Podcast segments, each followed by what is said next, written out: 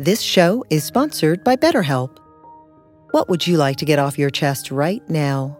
Are you feeling lonely, unappreciated, or misunderstood? When you keep these feelings bottled up, they can affect you negatively. Therapy is a safe space to get things off your chest and work through whatever is weighing you down. It's a great way to increase your self-awareness, change negative thought patterns, and more. If you're thinking of starting therapy, give BetterHelp a try. It's entirely online and designed to be convenient, flexible, and suited to your schedule. Get it off your chest with BetterHelp. Visit BetterHelp.com slash BeHereNow today to get ten percent off your first month. That's BetterHelp, H E L P, dot com slash BeHereNow.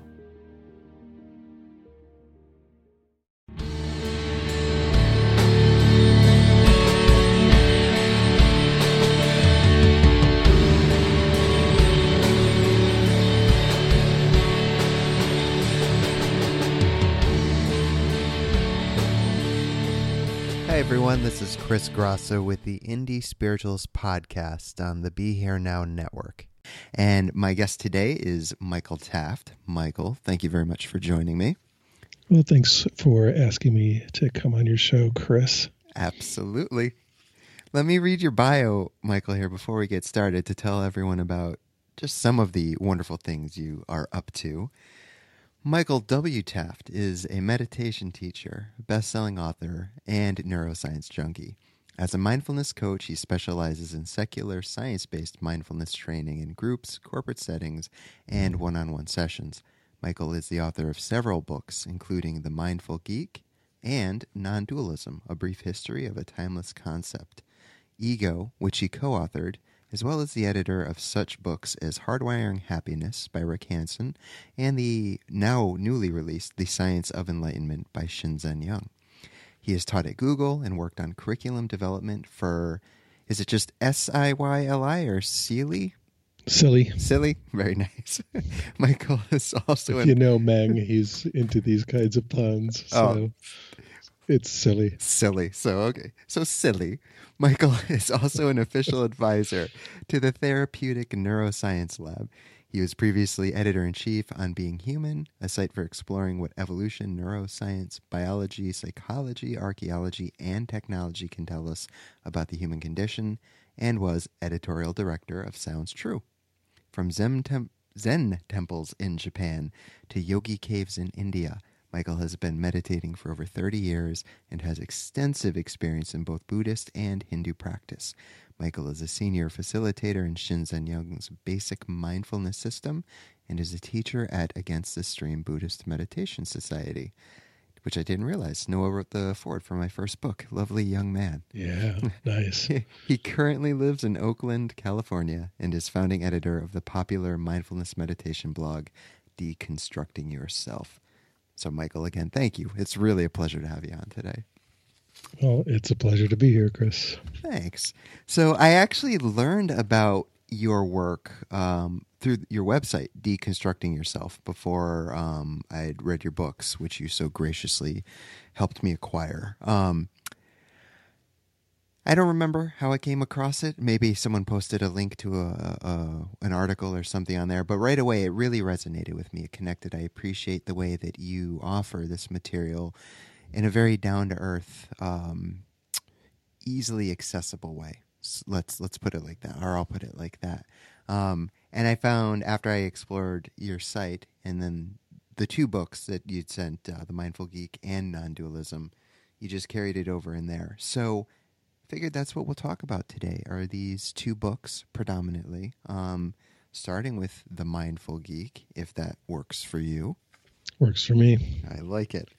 So I figure we'll just jump right into it, and into a question, actually, that you ask in the first chapter of The Mindful Geek. And this question is, can mindfulness meditation really deliver, or is all of this just some new age marketing scam? And now, new age marketing scams is something that I've spent no shortage of time discussing on this show, because anyone who really takes a look sees that there's no shortage of them out there. So I would love for you to talk a little bit about this. Does it really work? What's the deal? Yeah, you know, you can forgive anyone, Chris, for asking that question, especially when you uh, look online and see so many different claims for mindfulness or for meditation and so many different websites.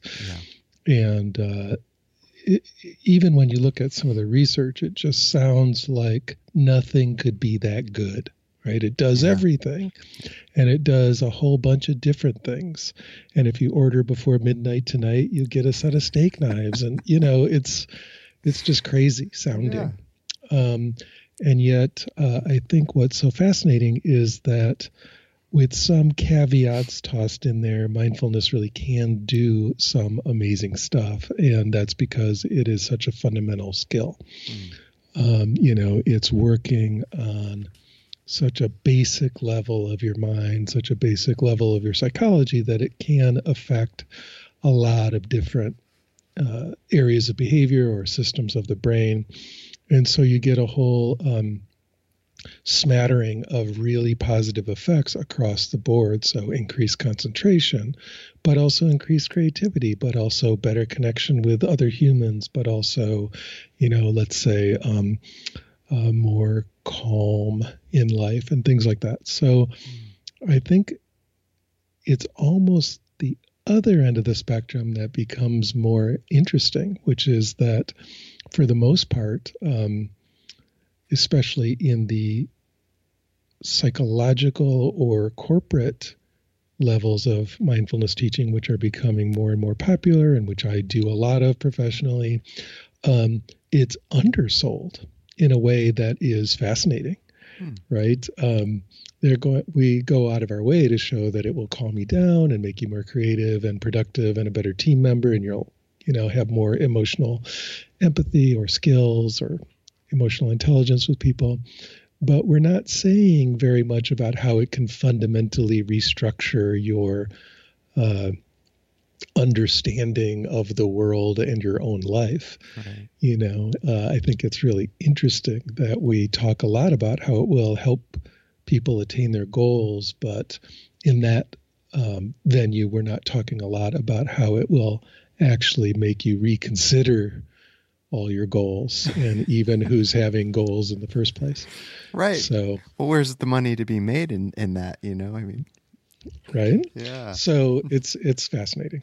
Yeah, it is. I was talking uh, a few weeks back with Sharon Salzberg, and you know, she does a lot of work with corporations as well, doing this mindfulness and trying to bring, or not trying, she brings it in and shares with them. And you know, she's shared about it can be trying, it can be difficult at times to to connect with people, or it can also be very rewarding. And Um, and, you know, there are those occasions where people really get it, and not just get it for work, but get it for themselves. You know, like they see, wow, this actually can help me as a human being, not just, you know, meet, meet deadlines with greater peace and calm, or, you know, f- maybe find another way to market this so I'll make another million dollars or whatever the case may be. So I'm not jealous of you guys going into that environment, but it's pretty fascinating to me that it's happening. I think it's great.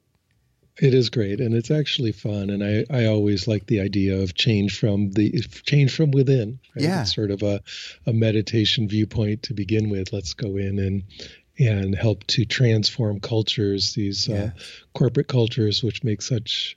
you know, which are such a big part of our lives, uh, help to change them from within into something that's maybe a little more um, compassionate and thoughtful, as well as productive. Yeah, absolutely. It, it's reminded me of uh, a friend of mine, Alana. She's an author and a yoga teacher. And when one of her last books came out, she was invited to come on, I think it's like Bloomberg something. It's a, a Fox News show. And she posted the link, and she got a lot of shit for it when it came out. But she made the very good uh, um, response uh, that Republicans need yoga too. You know, like w- we can all benefit from it. So to say, no, I'm not going to talk to these people because, you know, they might be associated with this or that. I don't know. I appreciated her take on it, and that she went in there and did it. And she did a hell of a job. So that's right. Yeah. Excellent. Yeah. So you also talk about in the book meditation as technology, since we're on kind of the, the corporate uh, end of things, um, or you equate meditation with the word technology. Can you talk a little bit about that? Sure. I mean, from a definition sense, uh, where we think of technology as a, you know, um, systematized understanding of a subject or area, uh, meditation or, and even mindfulness obviously qualifies as a technology. Mm. It's something where we, you know, we know if you try this or that, you'll get, th- you know, these certain results more, you know, more often than not. Um, here's how you do it. That's the most basic understanding of technology, and meditation fulfills that idea. But beyond that, you know, I'm just an old Robert Anton Wilson, like acid hippie. And I, you know, he was always calling these things technologies. And I, and so was um, Timothy Leary and, and that whole group. And yeah. so I just sort of leveraged off that idea of, um, in a way, these are ancient um, brain hacking technologies that are, uh, can really be used to do some really cool and also very useful and helpful things. So I, uh, in writing a book called The Mindful Geek, that's geared towards people in the STEM community and, and so on, you know, t- uh, technological or engineering or science or math communities, I thought it'd be great to uh, use that word technology. And I feel like uh, it does kind of give you a different flavor, yeah, a different feel for what we're doing when we're meditating. Right. Well, you meet people where they are or with the demographic you're working with. And I think that's a great way that you approach that, you know, with the technology. It didn't throw me at all. Um, I'm not in, well, you wouldn't guess it by looking at me, but I'm not in the corporate world. But again, everyone can benefit from this stuff. I mean, literally, there is not a single person on this planet that could not benefit from this practice. Um Yeah, I mean, uh, I would qualify that and say there's certainly people who um, might need a specialized form of the practice. Wouldn't disagree with that. Yeah. Uh, you know, if someone is uh, um, undergoing a lot of psychotic experience or sure. heavy-duty mental illness, it might be uh, take a while to have the effect yes. that we're looking for. Yeah. But yeah, yeah, for most most people could use a nice dose of mindfulness. Well, so can you explain to us then, for maybe that one person who's not familiar with mindfulness meditation, what is it and what is it not? I mean, there's I'm sure that there's no shortage of misperceptions about it in the world. Yeah, um, you know, you see a lot of people uh, equating mindfulness with Vipassana or with insight meditation. And I think in modern America, that's pretty much the norm now. So I'm just going to do that also. Mm. Um, technically, mindfulness is just a skill that one has when doing Vipassana. But um, for for the basic definition, we can say if you're doing mindfulness meditation, you're having a moment-by-moment awareness of sensory phenomena or sensory experience. Mm. So, for example, you're feeling your feet right now in the present moment, feeling the sensory experience of having feet. That's mindfulness meditation. And it can apply to any sensory experience, including internal sensory experiences like thinking. Um, but it's pretty much that straightforward.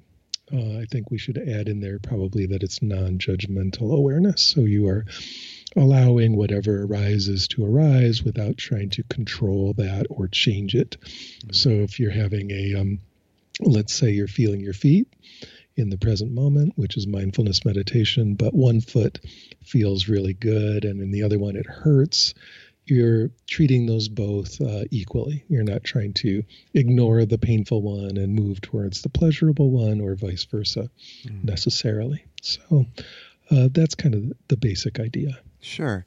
It's like that when you just said that about the non-judgmental, it makes me think of Tonglen, completely different practice, but one, you know, in which where you're breathing in the suffering of the world. And what a lot of people that are new to that do is if they're envisioning this thick, black, heavy smoke and they're breathing that in, but then on the out breath, it's a nice, cool, relaxing breath. They're very quick to breathe that in, that the murky stuff, but ah, you know, they spend a lot more time on that nice, cool exhale. But the trick is it's equal. It's even. It's, you know, meet them both at the same place. Give them the same attention.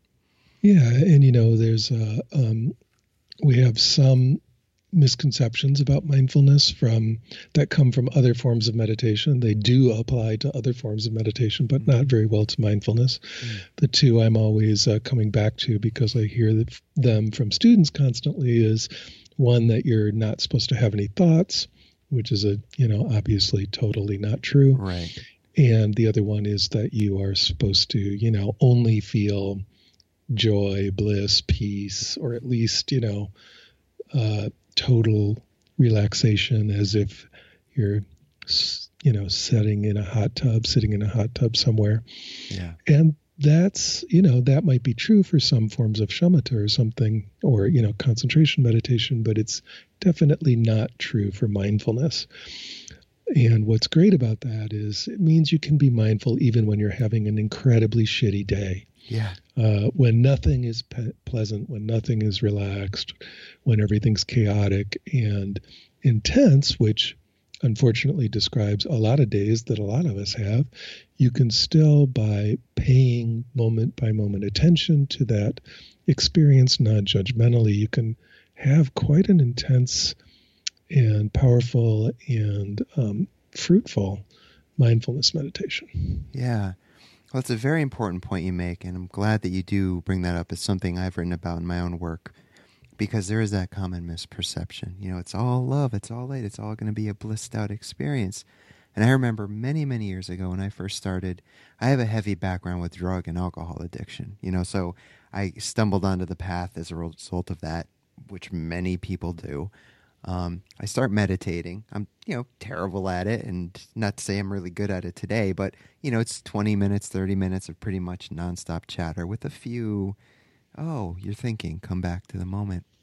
But I will say six months in, or maybe a little after that, okay, so maybe those few and far between moments started to string together a little bit more. And in those little bits of actual presence, some floodgates started to open, you know, and a lot of this heavy wreckage of my past started to come up.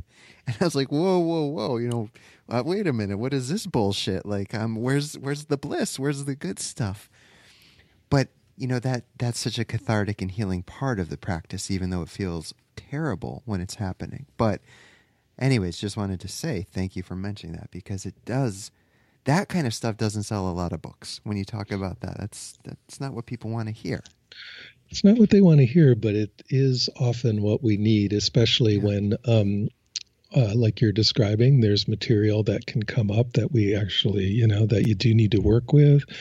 But also just, you know, peace and bliss meditations pretty much work best when you're alone in a silent cave. Mm-hmm. Um, and if you want to have a practice that changes your life, a practice that you can take out into the middle of the real world, mm-hmm. Uh, it has to include both positive and negative, or let's say pleasant and unpleasant experiences. Yeah. Yeah. So this is, again, what's so great about mindfulness is it's not, you know, the, the, the peace and bliss type meditation, which I love and don't have any problem with, but of course. Uh, it's, um, it's kind of a hothouse flower. You know, you, you got to do these long, silent retreats for months yeah. to really get there. Uh, whereas mindfulness is, it's a lot more industrial, a lot more, you know, uh, rubber meets the road. Let's go take the stuff yeah. uh, into the, into the shit, into the trenches. And it can really uh, be powerful in those situations. So I love it for that kind of robust quality it has. Yeah. Yeah. Very well said. So let me ask you before we move on, someone's listening, they've heard all about this stuff, but they don't know how to do it. I mean, I know, yeah, they can just Google. There's a million and one books. You you were saying a few moments ago that bringing awareness to the sensations that are happening, your feet, for example, that's a mindfulness meditation. Beautiful. Is there a bit of a more formal instruction that you can offer someone that, say, has never actually tried to practice mindfulness? Or is it yeah. just that simple? Well, it is that simple, but I would say, um, you know, you want to probably... at first, at least sit down. You don't have to sit in any particular posture, but sit down and try to straighten up and be comfortable. And uh, just begin in a very simple way to contact uh, your feet, the sensation in each foot, and your thinking uh, a word to yourself like foot or body, something real simple like that. So you feel your left foot and you're not thinking about it. You're not imagining your foot. You're not making a mental picture of your foot. You're feeling your foot like as if it were hot or something. Just you're feeling the feeling of your foot. And you label it and just connect with that feeling. And then you let go of the left one and go to the right one. Dig in with the feeling there.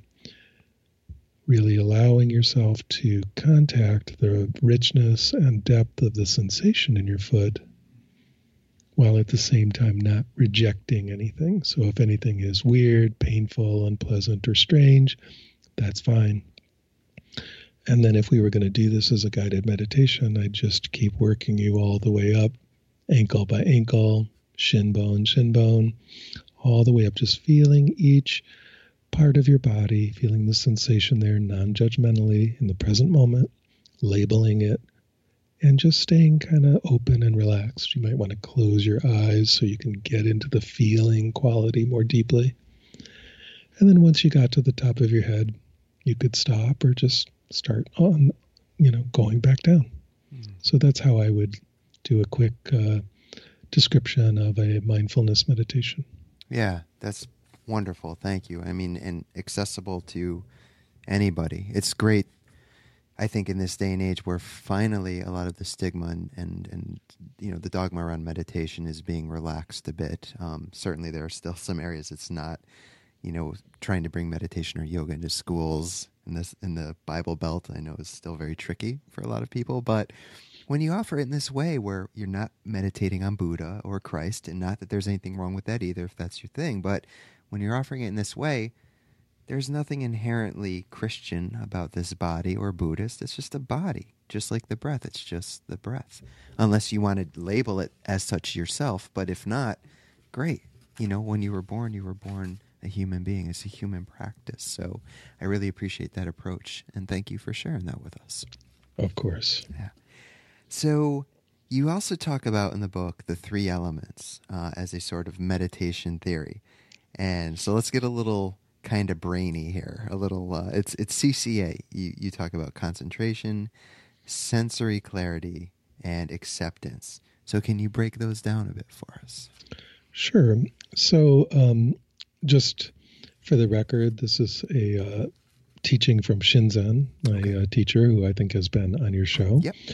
Um, and he formulates it slightly differently, but... Uh, in my formulation, it's concentration, sensory clarity, and acceptance. The really, the only difference is he says equanimity instead of acceptance. Um, but that's in my, you know, for this particular book especially, equanimity is kind of a weird Buddhist word, so I just use acceptance. It's a little more accessible for people.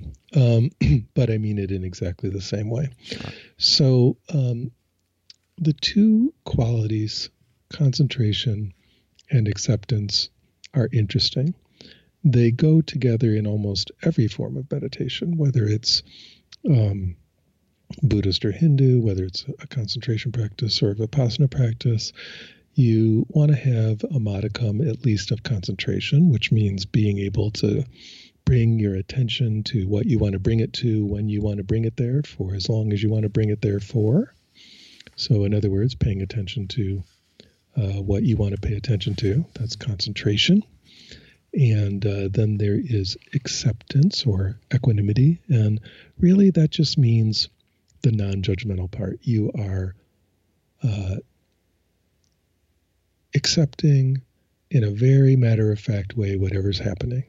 If your foot hurts, if your foot hurts, your foot just hurts right now. Okay. Doesn't have to be a big deal. Don't make a thing out of it. Uh, if a weird... fucked up, difficult, unpleasant thought is arising, well, that kind of thought is arising. Okay. So that's the acceptance. And you put those two things together and um, you can get some very powerful meditation going. Mm.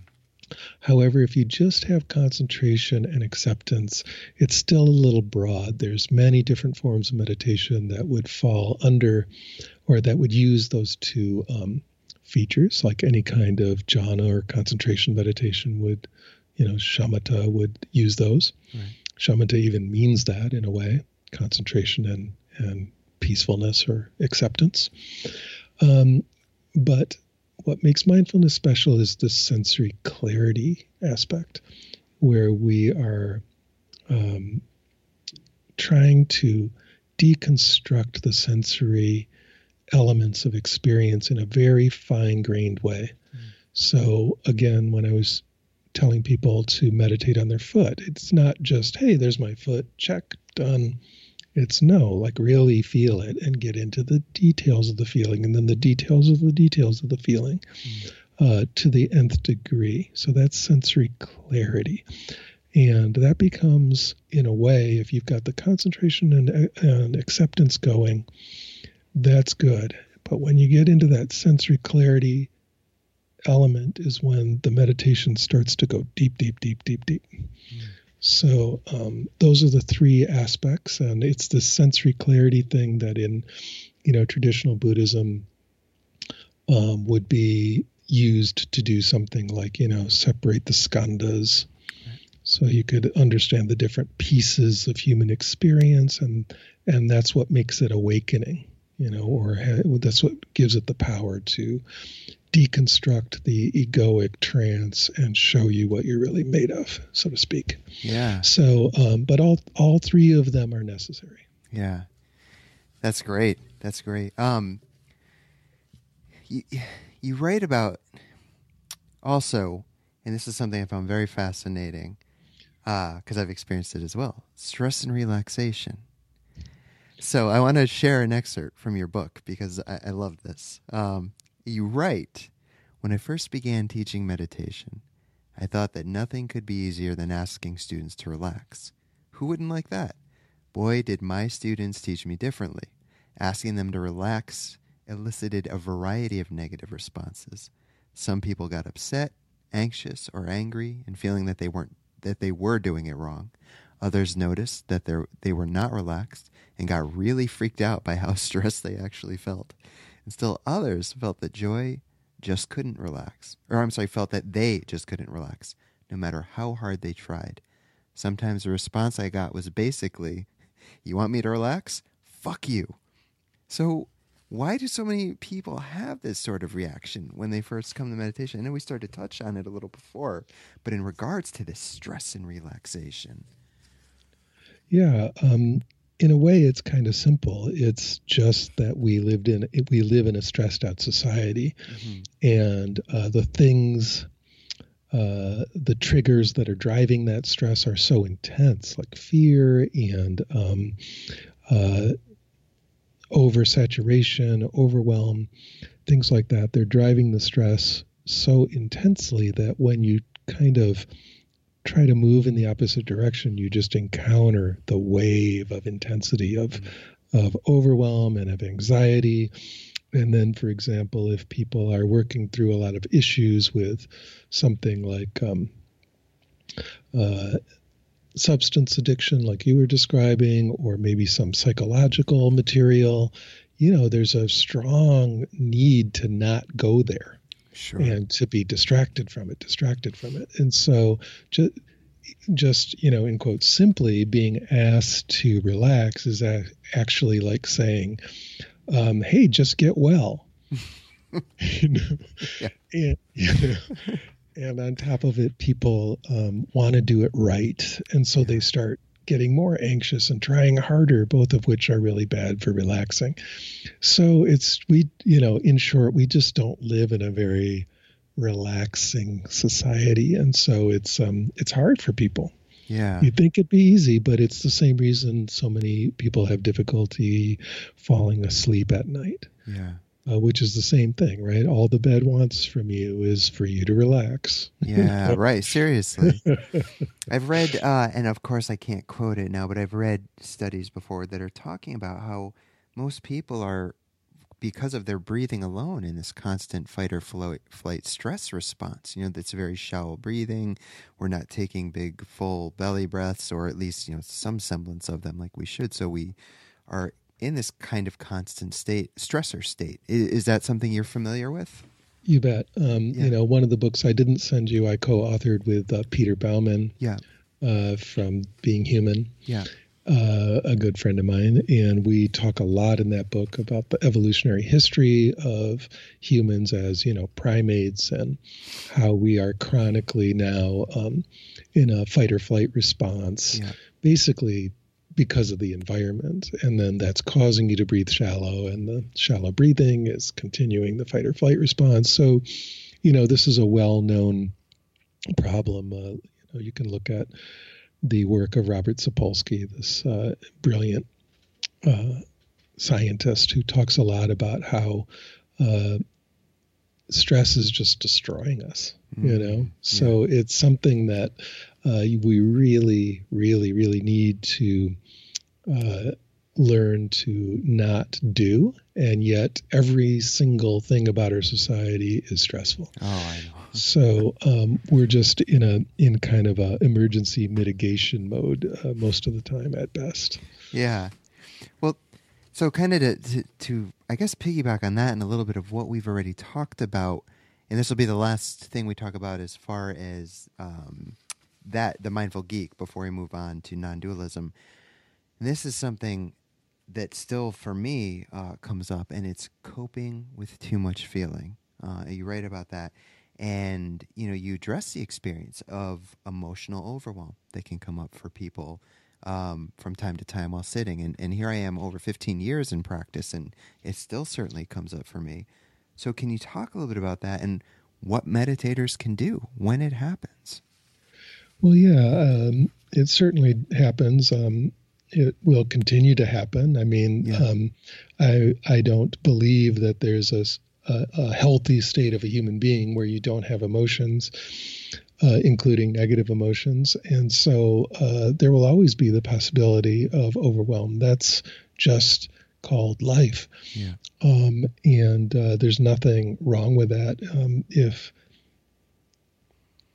If overwhelm happens, whether it's on the cushion or just walking around, we need to be able to work with that. And honestly, the number one thing, number one thing is the acceptance piece. Just, okay, I'm having an overwhelming emotional experience right now. Just matter of fact, like there it is, too much feeling. I'm freaking out. Yeah. Um, and that's not bad. And that doesn't make me a you know, shitty meditator or some kind of failed Buddhist or something. That just makes me a person, yeah. and that's fine.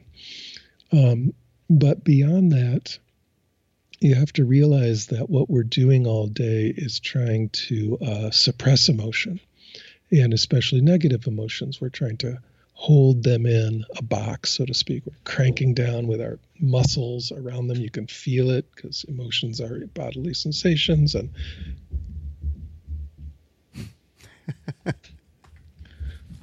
someone's running down the stairs. Well, uh, emotions are body sensations, and um, I'm just not used to hearing that in headphones. I'm like, wow, sounded kind of cool over here.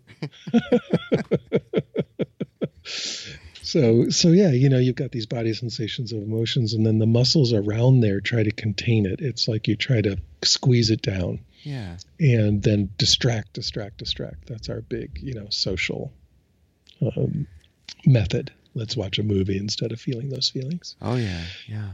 And so um, either because you're meditating and so you're more open and then you start to feel it, or because, hey, sometimes stuff just gets to be too big to ignore. Yeah. Uh, even in regular life, even while you're trying to distract, you know, hey, my parents just got divorced, uh, my little sister this, and, you know, you just start to freak out. Yeah. So um, the main thing to understand is the difference between the, uh, the physical part of the emotion and the ideas about it. Um, it's main, most of the f- overwhelm and freak out part is from the ideas about the emotion. Yeah. Because um, the actual body sensations, no matter how uncomfortable they get, really aren't that bad. They're not as bad as like hitting your thumb with a hammer or something. Yeah. They're actually just somewhat unpleasant. but it's the reaction to the emotion and the ideas about the emotion that start to turn it into something that's very, very difficult. Um, so number one, and this is where the sensory clarity comes in, is really noticing the difference between the body sensation of the actual emotion and the thoughts about it. And once you start tracking those separately, they stop feeding back on each other. And so the, it sort of cuts the feedback loop. Yeah. I don't know if I was clear. There's a feedback loop that's going on there between uh, I'm having a feeling in my body, and then I start going, oh my God, I'm having a feeling. So I'm thinking about it and freaking out. And then that causes more feeling to happen, and then which causes more freaking out to happen, right? It's a vicious cycle, yeah. And they're tied together like this. But when you start tracking them separately, body sensation of emotion and thoughts about it, and you detangling those, to use the Shinzen term, right. um, it becomes, they stop feeding back and they're much easier to handle. Yeah. Uh, but beyond that, um, you can also do pendulation. So it turns out that because emotion is body sensation, probably even in the middle of your worst freak out, your most intense anxiety attack, your most total meltdown, some part of your body isn't really having that bad of a sensation. Like maybe the back of your right knee is actually pretty calm, actually pretty chill. And if that's the case, and if you have some good concentration, you can redirect your attention towards these neutral areas, or let's say the back of your knee, and notice that there's relief there. And then come back to whatever level of the emotional sensation um, you can handle yeah. and contact that, and then go back to the neutral spot in the knee or wherever, and then come back to the emotional sensation. That's like a pendulum, right? And yeah. that's pendulation. And this turns out to like, Um, it keeps you in contact with what's going on. And at the same time, it just tends to kind of diffuse it a lot. Mm. And you can do the same thing even with external sensations like sight. So let's say you, I remember one time I was, you know, having a really bad time emotionally, and there was, I was in Boulder, I love Boulder. And there was yeah. just this beautiful, beautiful, beautiful cloud over the Flatirons, like a big, you know, fluffy cotton ball cloud. And so I just focus on that and the neutrality and pleasantness and beauty of that, and then come back to the feeling, and then go out to the cloud, and then come back to the feeling. And eventually it just kind of uh, balances a little bit. It just kind of new, calms it down, let's say. Yeah. While, while you're not trying to change the feeling at all, you're not fighting the overwhelm or struggling with it. Simply by going back and forth to other experiences that aren't overwhelming, your overall acceptance of the situation becomes much, much, much, much larger. And suddenly it's not overwhelm anymore. Mm. Beautiful. Thank you for sharing both of those. Um, and I think that's a great place to, to switch gears uh, into your other book, Non-Dualism. But before we do, I do want to say that, you know, we just covered a lot of ground, but we didn't even really begin to scratch the surface of everything you write about in The Mindful Geek. So I sincerely cannot recommend that book enough to anyone that's uh, checking out this conversation. Um, like I said, so accessible. You break down these comments, even or concepts and teachings in a way that truly are, I, I believe, accessible to, to most people, regardless of whether you have any background or, you know, experience with this kind of material. So that's just a tiny taste of The Mindful Geek. Now, we're going to kind of switch gears, not a major shift here, into non-dualism. Um, and I wanted to begin with uh, an another excerpt, just a brief one, uh, which talks about non-dual awareness versus non-dualism. And you write that non-dual awareness is an experience and non-dualism is a philosophy that talks about that experience and its meaning. And you also go on to say these two things are very different and confusing, uh, and confusing them can lead to all sorts of problems. So can you elaborate on that point and how we can avoid confusion and, and any subsequent problems? Yeah, it's funny, uh, Chris. Um, why did I write this book? I wrote this book because for about twenty years I was noticing this giant um, resurgence of interest in non-dualism in America, particularly with Neo-Advaita, mm. um, and but also uh, in uh, the Buddhist world, even though it normally wouldn't be called non-dualism there. Mm. Um, and what was so interesting, especially in the uh, Neo-Advaita community, but in general, was that people were, you know, um, giving pointing out instructions and talking about their non-dual experience, all of which was cool um, and a powerful teaching. But there was, I just noticed over and over and over that there seemed to be a fundamental lack of any understanding that there was like a history of people doing this and a, a whole philosophy behind it and a whole um, a way of understanding it that can be very useful. And not only was there a lack of that, but the, there was an um, active aggression towards that. Like mm. talking about the history of it or the philosophy of it was bad because that was not non-dual or, or something. And so um, while I understand that we sometimes want to you know, get people out of their conceptual bubbles and get them out of their head into their non-dual experience. And, and yes, that's really important. Mm. Um, I felt that that was happening at the expense of this wonderful body of knowledge that human beings have worked really hard to have for a couple thousand years uh, about that experience and what it, how, uh, how to do it and what it means. And, um, to me, there really isn't any anything wrong with talking about it. It doesn't somehow ding my non-dual experience to talk about non-dual philosophy. Right. So um, that I just got fed up with this sort of kind uh, anti-intellectual strain of non-dual teaching in America, you know. Mm. Um, And uh, so I thought to just write a book that was only about the intellectual part of it and just say, well, here's what it is as a philosophy. And the reason I'm so careful in the beginning of the book to distinguish the two is because um, for someone who's in that sort of um, non-dual teaching world where to, ha- to talk about ideas is wrong, or to go to the history or something is wrong. I just wanted to be clear. No, that's what we're doing here yeah. in this book. Right. You know? And I loved, and you did, you went to great lengths to make that very clear, which you did a wonderful job of. Yes. Well, um, you know, otherwise people will say, well, you don't understand non-dualism. Right. And I'm like, well, no, you don't understand the difference between non-dual experience right. and non-dualism. Yeah. So. Beautiful. So let's let's talk a little bit about, and, and I, I love this because this is, um I always found this very fascinating, via positiva and via negativa, which, um you know, it's just kind of two sides of the same coin, so to speak, or, or ways of looking at non-dualism. And you talk about them in the book in relation to Indian thought using the via positiva example of, you know, Tat Tvam Asi, or thou art that, very well-known teaching. Um, and the negative or via negativa uh, example of Neti Neti, not this, not that. Um, so can you talk about the ways in which these, you know, kind of seemingly contradictory statements are really pointing to the same thing? How much time do we have? Yeah, I know. I mean, nothing like a small question, but uh, no, we've got plenty of time. No, go ahead, go ahead.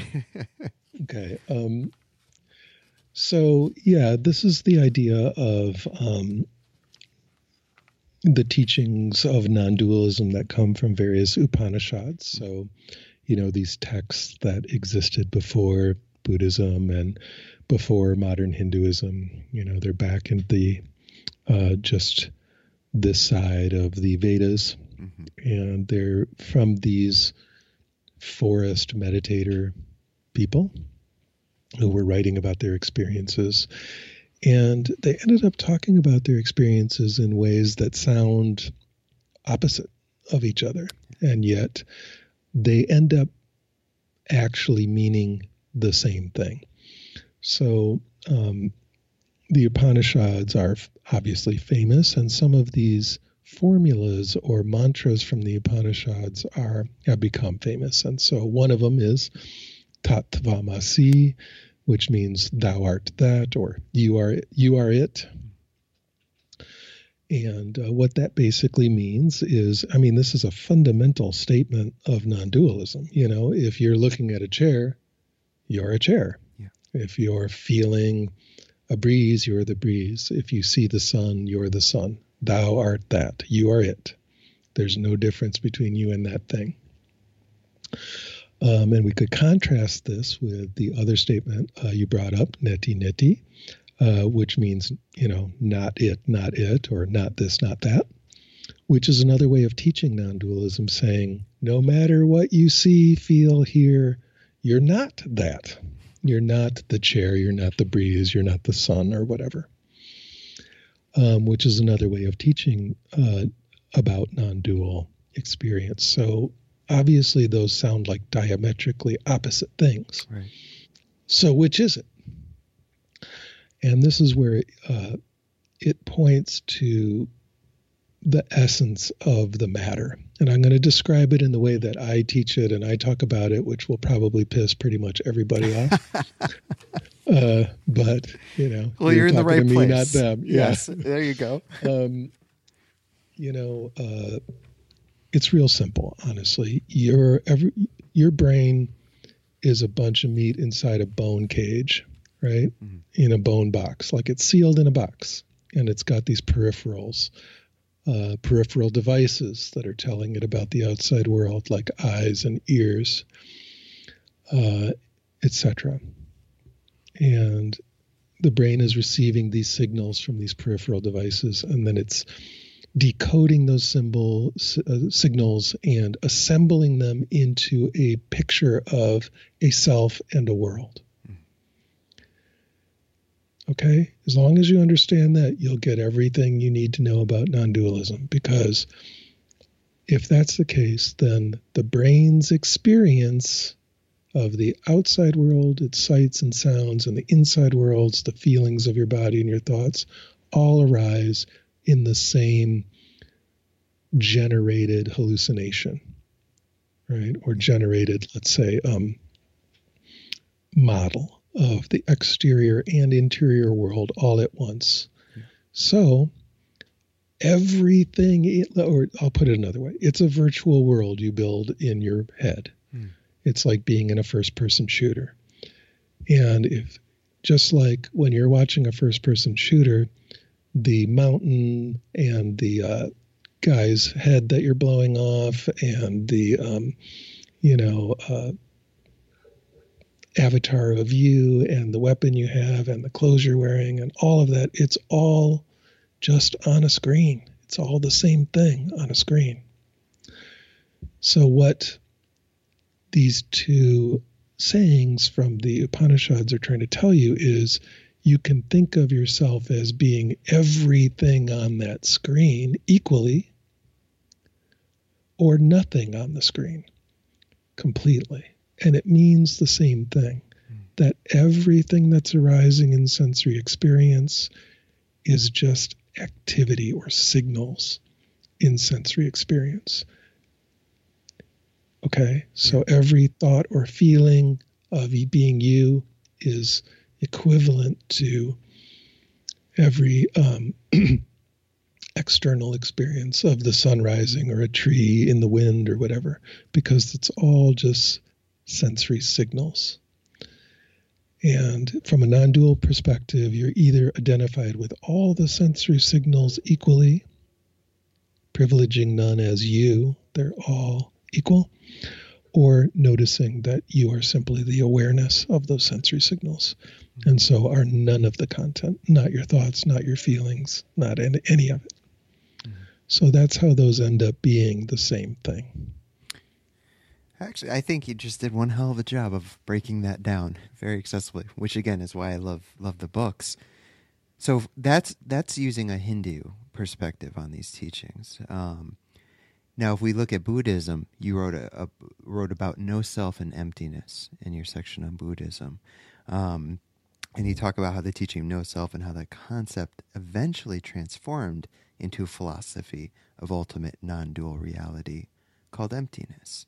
So from this Buddhist perspective, can you talk a little bit about, a little bit about the no self teaching and how it transformed into the emptiness philosophy and what emptiness is from this Buddhist perspective? How, how does it relate to what you've already been saying? Yeah, boy. um, again, um, as I mentioned at the beginning of the book, this is just one of those places where I'm going to make so many um, kind of shortcuts yeah. in the philosophy that right. there will be a, a million ways to say that, uh, well, actually, uh, but um, I'll do it. I'll go ahead and do it anyway. um, so non-dualism is non-dualism in terms of experience, yes. right? So no self and emptiness are talking about the same experience we just described. That um, the one, the experience called being one with everything, right? There's no, your, uh, which is the I am that, yeah. or thou art, you are it, or the experience of nirvana, like you are none of it. Um, and what's interesting is that the Buddha was talking about it as an experience, you know, the historical Buddha uh, as preserved in like the Pali Canon. He's talking about it as an experience. Um, you know, hey, you look at that flower and you see it has uh, anatta. There's no um, essence to that flower, and it's all just uh, the even the concept of the experience of a flower. If you look at that sensory experience of a flower closely enough, it decom- deconstructs. And so he's just talking about his experience. Um, but it, when he also said that no self was one of the marks of creation, so presumably everything has no self. Mm-hmm. So there's hints of a philosophy in there. Um, but, you know, you've got these brilliant Buddhist scholars for hundreds of years uh, unpacking this stuff. Meanwhile, uh, each of these philosophers is, you know, getting highly awakened, having a lot of personal experience with this stuff, and they realized that there were some contradictions in the way the Buddha talked about it. For example, um, you know, if experiences like samsara and nirvana are actually, uh, or at least samsara, if it is composed of no self or has the, sorry, the, you know, mark of no self and it just decomposes, then how is it actually any different from nirvana? Um, and uh, how so how is enlightenment different than non-enlightenment? How is purity different than impurity? How is um, uh, right action different from wrong action? I mean, right. when you really try to take this no-self teaching, which again came from a direct, profound experience, when you try to take that teaching and unpack all the implications and all the far-reaching corners, it turns out you get the philosophy called emptiness, where actually all of it is empty. And then you, you get, um, you know, emptiness philosophers saying things like, samsara is nirvana, nirvana is samsara, emptiness is form, form is emptiness. Mm. And then systematically kind of deconstructing all the holy cows, even of Buddhism. So, you know, um, nirvana is empty and um, suffering is empty, and the, the way, the path to nirvana is empty, and so on. Mm. So um, to put it in, in, the, in really crude terms, no self describes the experience of, or describes what you notice when you notice any sensory activity, which is just that it dissolves into nothing. But emptiness is more of an all-comprehensive philosophy of that, mm. um, that includes even the most dearly held um, kind of uh, beliefs of Buddhism. Yeah. Beautiful. Nice, concise, lovely way to distill it down. Well, I'm sure I'll get hate mail. But haters gonna hate. That's what the kids say these days. But that's what I loved about the book, is that it is such a, a nice, concise, short read. But you do make it very clear in the beginning. Look, you know, this is what it is. Like, it's just an overview. You, you, of course, you know, you could write a three hundred, five hundred, six hundred page book about this stuff, and people have, I'm sure, but that's what I really liked about yours. Wonderful introduction. That's how I took it, at least. Yeah, you know, trying to at least get people oriented to the con conversation. Yeah, yeah, absolutely. So we've looked at non-dualism in regards to the Eastern wisdom traditions. Um, later on in the book, you talk about non-dualism in Western religion and philosophy. So can you just give us, you know, maybe a, a general idea of what that looks like actually in the in the Western traditions? You know, the simple thing is, Chris, that nobody owns um, human experience. Right. No particular group owns human experience. So yeah. people uh, everywhere at all time have the capacity to uh, notice non-dual experience. Um, right. Something I mentioned in the beginning of the book is that I don't talk at all about all the shamanic traditions right. or native traditions or indigenous traditions, mainly because they didn't write about it. So I, you know, I, I just am ignorant about sure. what they said about it. Um, but I wanted to make sure it was clear that I'm sure that they're having just as much non-dual experience as anybody else. Yeah, right. You know, um, but uh, uh, in, in Western tradition, so Judaism, Christianity, Islam, um, you know, there's certainly plenty of people having non-dual experience and talking about non-dual experience, um, particularly like, you know, some of the very, very well-known Christian saints, um, some of the uh, Hasidic or Kabbalistic masters in Judaism, uh, particularly Sufis in Islam. Mm-hmm. These people are describing this experience. And one of the interesting things about non-dual experience is it doesn't have any problem talking about God.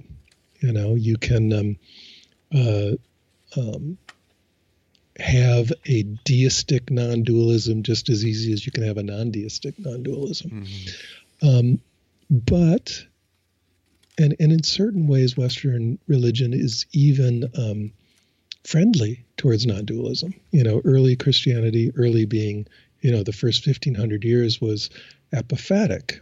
And um, in apophatic Christianity, uh, there, uh, God is not a thing.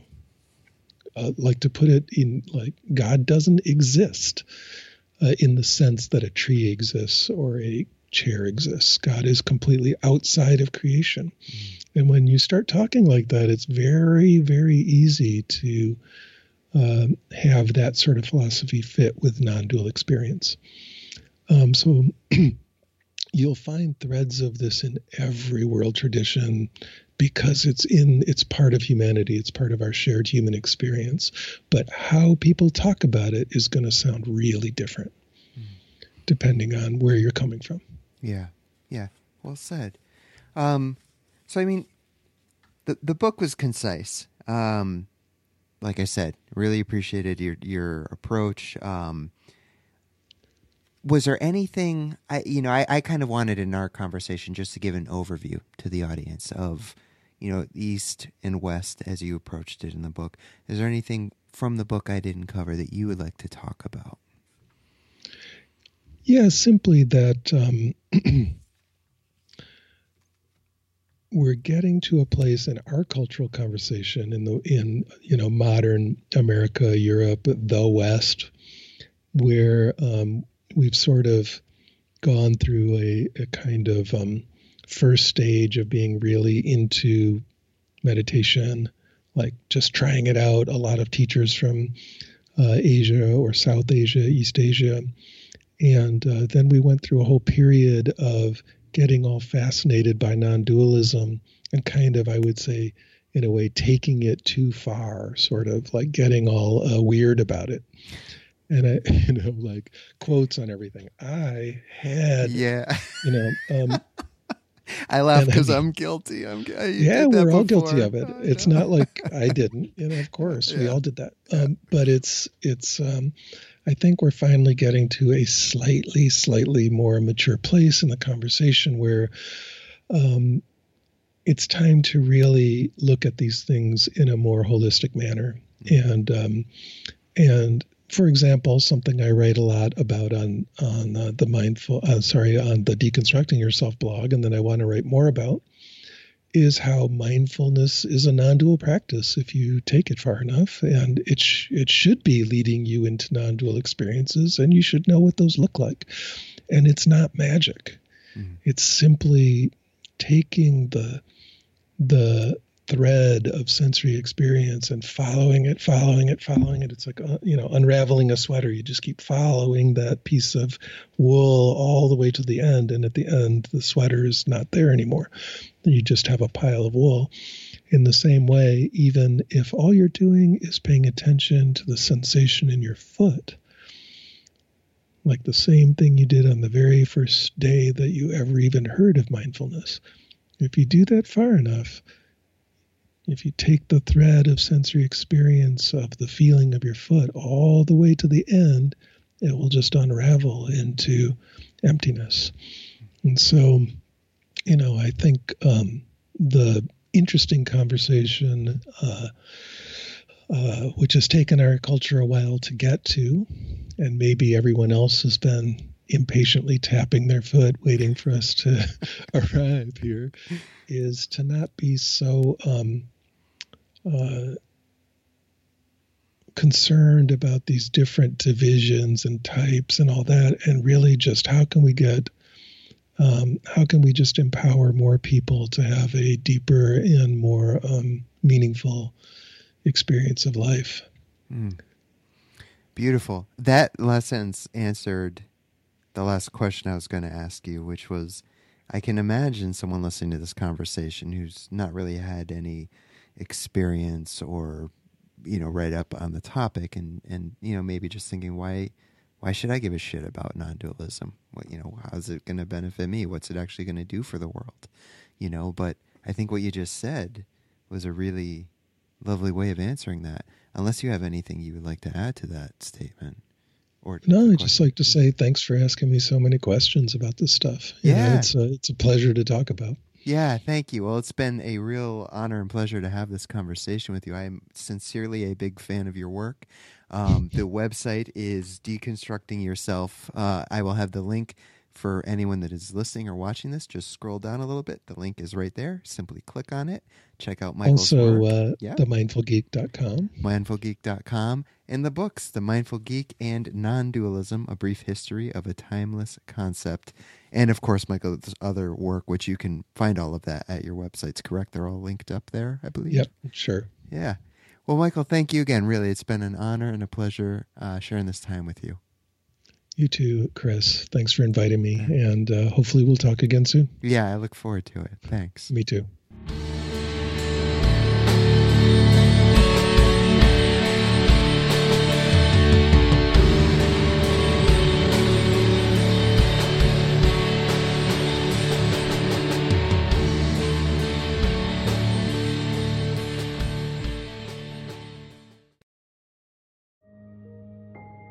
This show is sponsored by BetterHelp. What would you like to get off your chest right now? Are you feeling lonely, unappreciated, or misunderstood? When you keep these feelings bottled up, they can affect you negatively.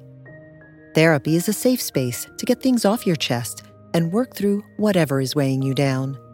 It's a great way to increase your self-awareness, change negative thought patterns, and more. If you're thinking of starting therapy, give BetterHelp a try. It's entirely online and designed to be convenient, flexible, and suited to your schedule. Get it off your chest with BetterHelp. Visit BetterHelp.com slash Be Here Now today to get ten percent off your first month. That's BetterHelp, H E L P dot com slash Be Here Now.